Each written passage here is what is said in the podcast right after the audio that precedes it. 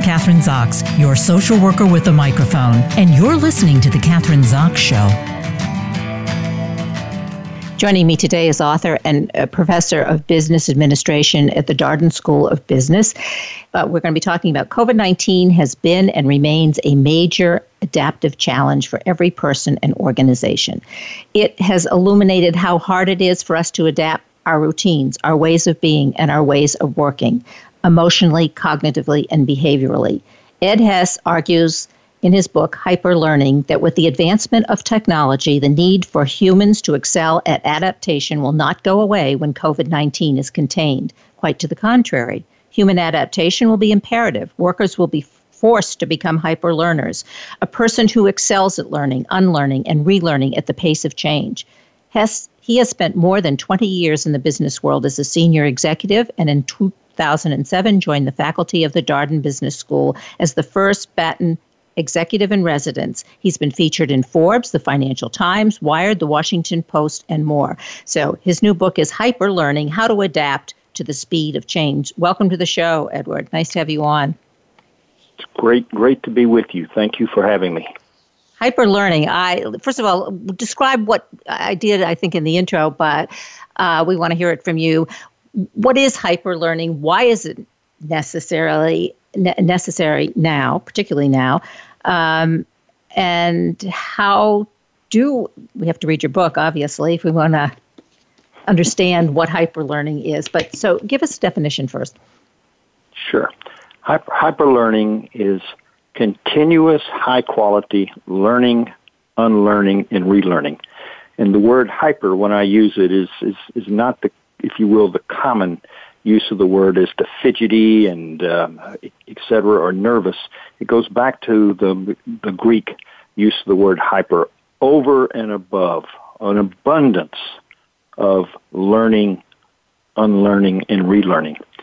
And the reason hyper learning is so important is that we're in the digital age, and we're really at the beginning of the implanting of the digital age into the workplace into our bodies, into every facet of our society. And technology is going to accelerate not only the pace of change, but the pace of new knowledge creation. And going forward, this, the, all of the experts are basically saying what we're really talking about here is how do we humans stay relevant? How do we stay relevant in the workplace? How do we stay relevant in our society when technology keeps getting smarter and smarter? And the book is, focuses on how do we human beings, all right, overcome our sort of ingrained ways of being and so that we can basically approach the world more realistically in order to be a learner. And it comes down to that we're going to have meaningful work if we can do skills or do tasks that the technology can do. And those types of skills are very, are basically difficult skills, if you will. They're thinking differently than the technology.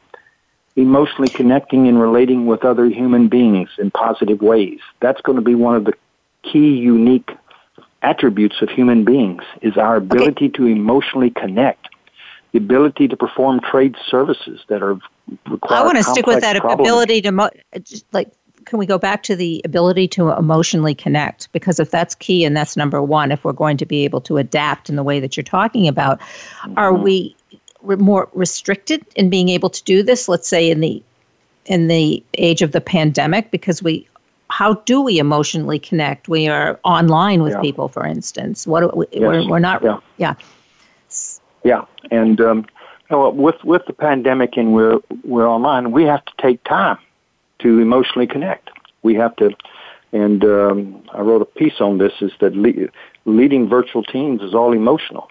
So if you, if if you know somebody that you're talking with, all right, it's always in. You, let's say you're in a work environment and you're having a, a an, an online meeting, take 10 minutes and talk personally with, with the peop, with the team or with each other. How are you doing? Um, you know, what's been challenging? Okay. How, talk about how's it feel emotionally? We have to emotionally connect. We just don't basically say, meeting's going to start. All right, here's the problem. Let's try to solve the problem. No, we need to take 10 minutes and try to basically look each look at each other and make make eye contact even if it's through the c- computer on the screen smile at each other show that we you know we're we're we have empathy. What what are people going through? Is there any way we can help in the workplace? Where where are people having issues? And it's sort of it's sort of bring to bear instead of speed and efficiency all right? Let's slow down and center ourselves, be in control of ourselves, and share ourselves, then we will be ready to do work. And we will be much more efficient than before because people are comfortable.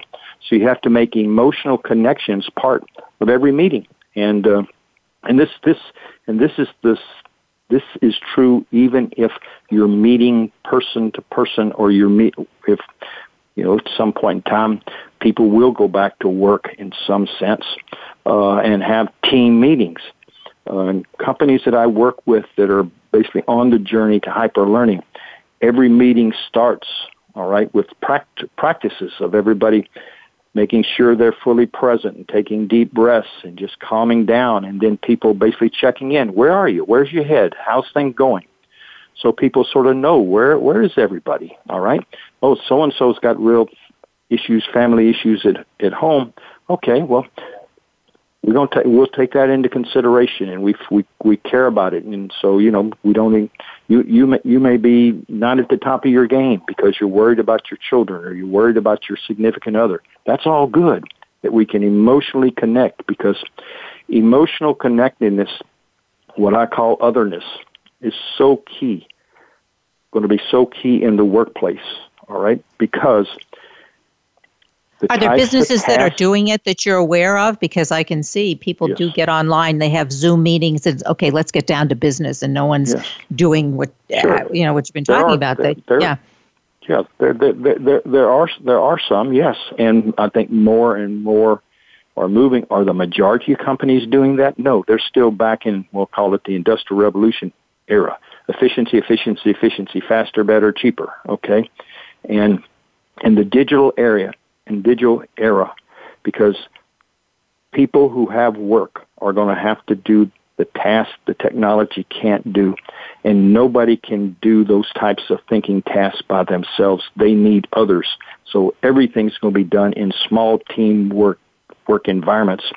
And the effectiveness of small teams is totally dependent upon the ability to create caring, trusting small teams where people feel safe with each other so they can have the types of conversations that are going to lead to creative, innovative, higher level critical thinking, if you will. And you don't get there without basically dealing with emotions because a positive emotional work environment where people feel safe, psychologically safe, where people are not fearful is a condition preceding to success in the digital age. And so my book is, is has a whole segment on how individuals become hyper learners, but it also has a, a segment on how we have to humanize the workplace and bring emotions into the workplace.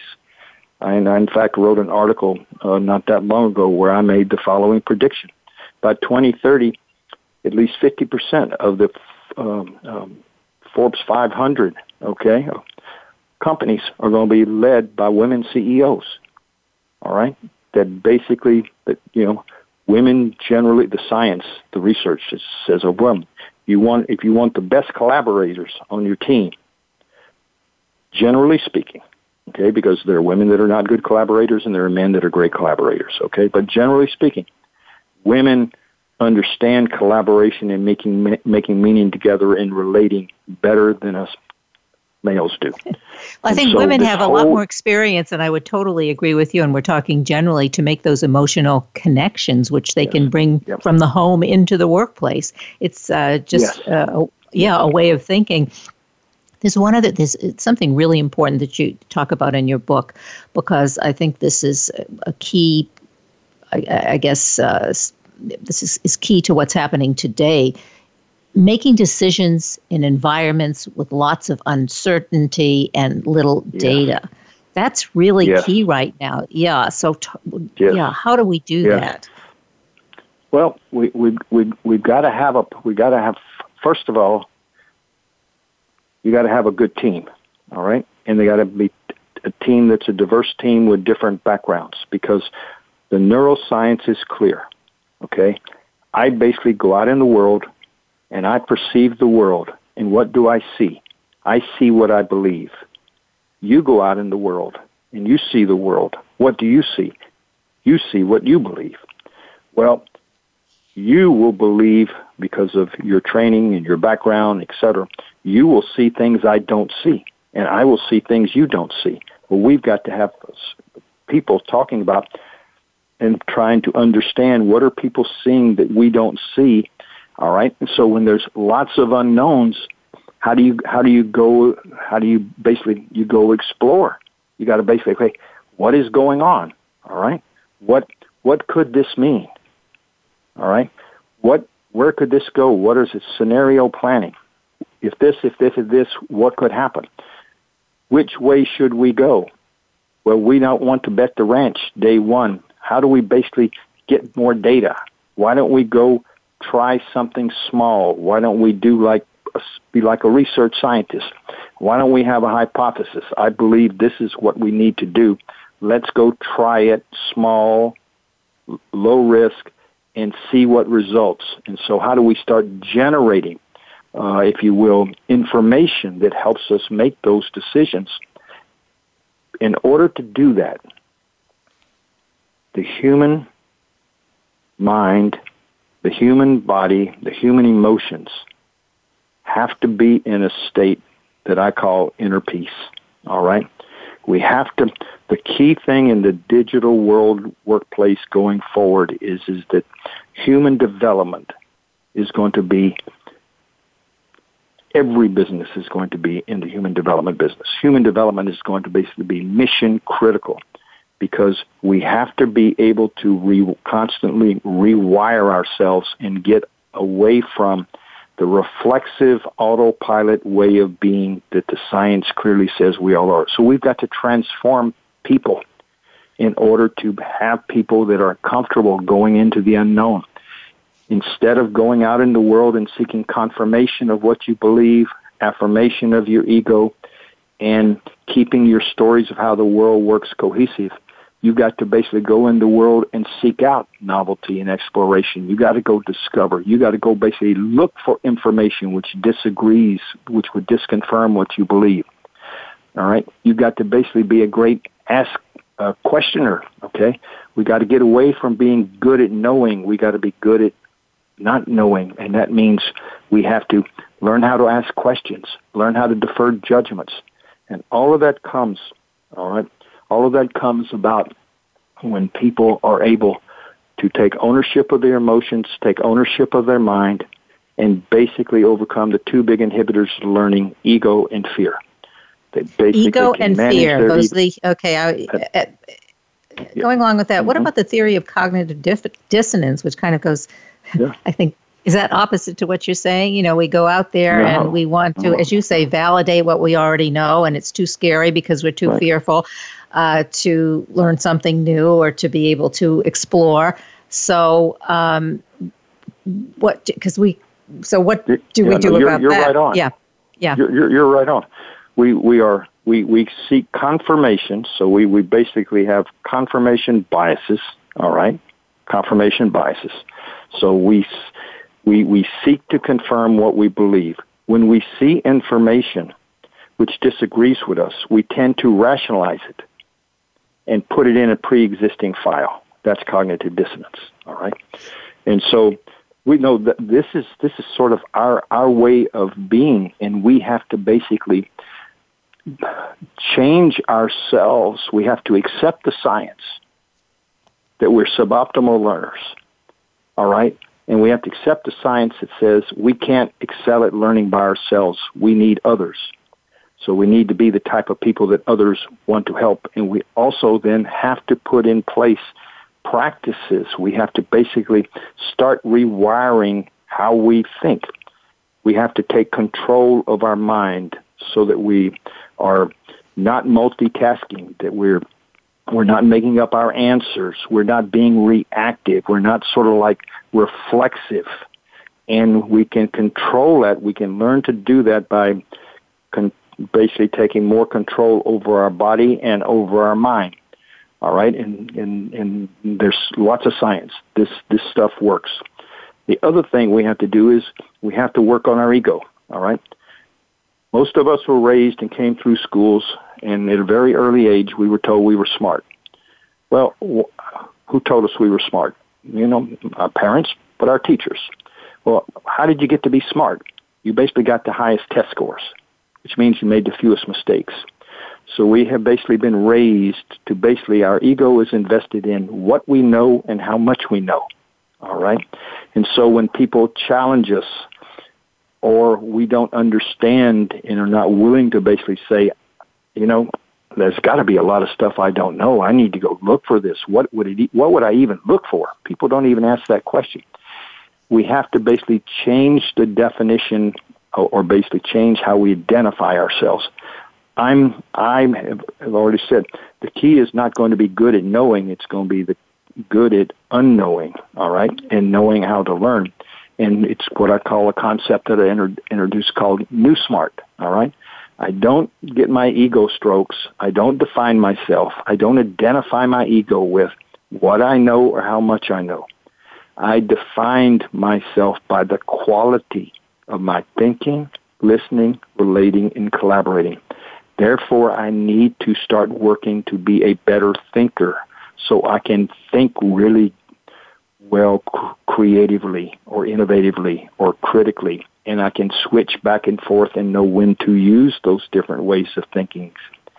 I need to How does that know, fit into I'm interrupting you because how does that fit into our present political situation where we definitely seem to be doing the opposite, which is not good. Yes. We, you know, we have people, 50% of the people are on one side of the political spectrum and the other 50% are on the other. And no one's willing to listen or explore.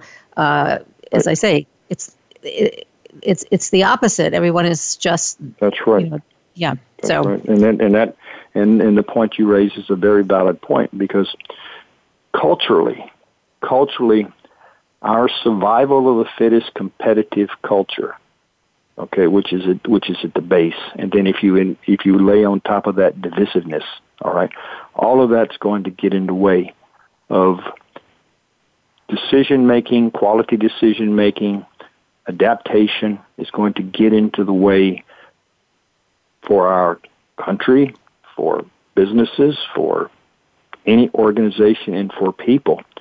All right because we're going to be facing the same challenges from an adaptation viewpoint of everybody in the world. And our our culture of all the democratic capitalist countries in the world, our culture is the most competitive and survival fittest of all of them.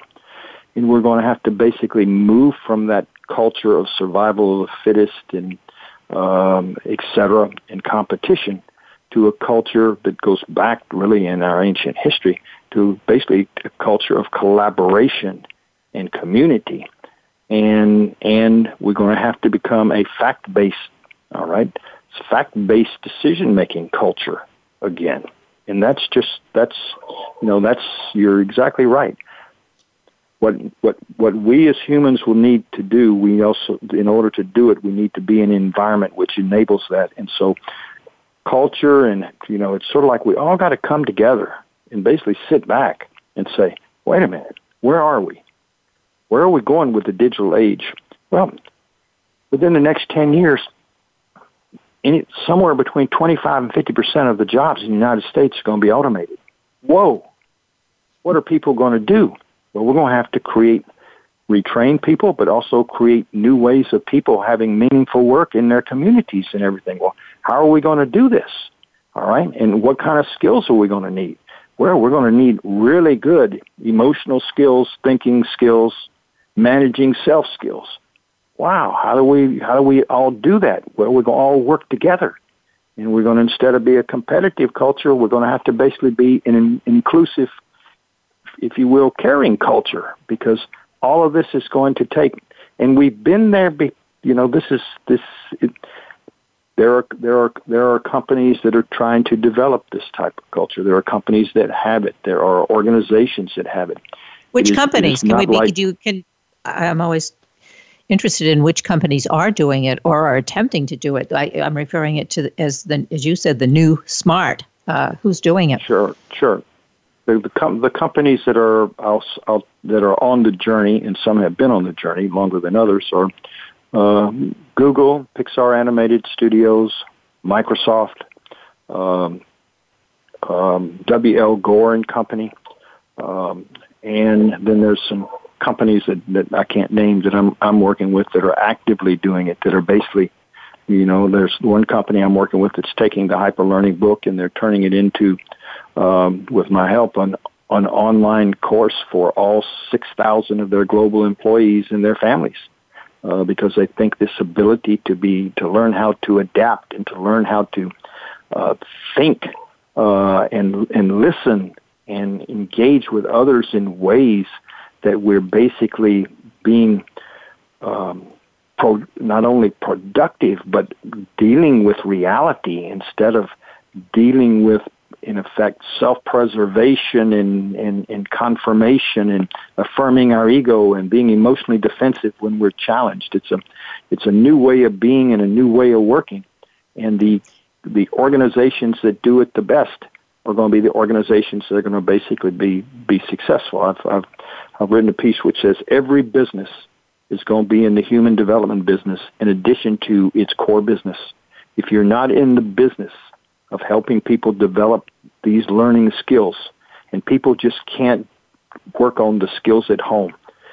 They have to work at home on themselves and they have to basically, when they go to work, the workplace has got to be helping them work on their skills because their skills are needed in the workplace that we're talking Well, you've about. named two really successful businesses that are doing it Google and Microsoft. Mm-hmm. So I guess those are examples to follow.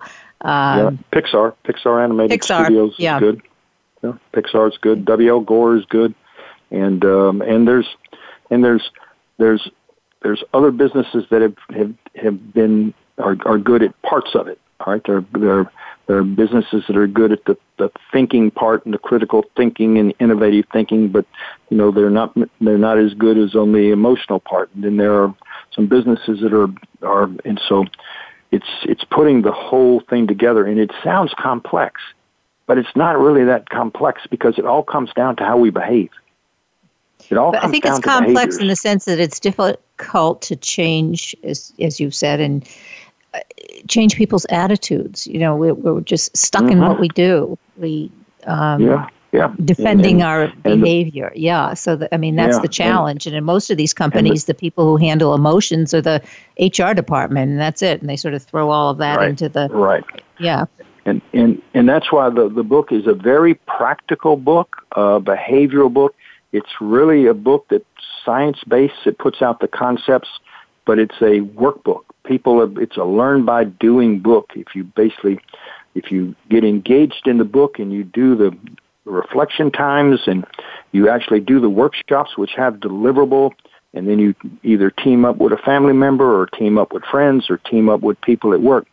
So the book takes you on a step by step journey. And and the book also you can go to the book website if you buy it and download the the publisher was very kind and created for me uh, a learning journal my my hyper learning journal which you can either download in in print or you can do it digitally.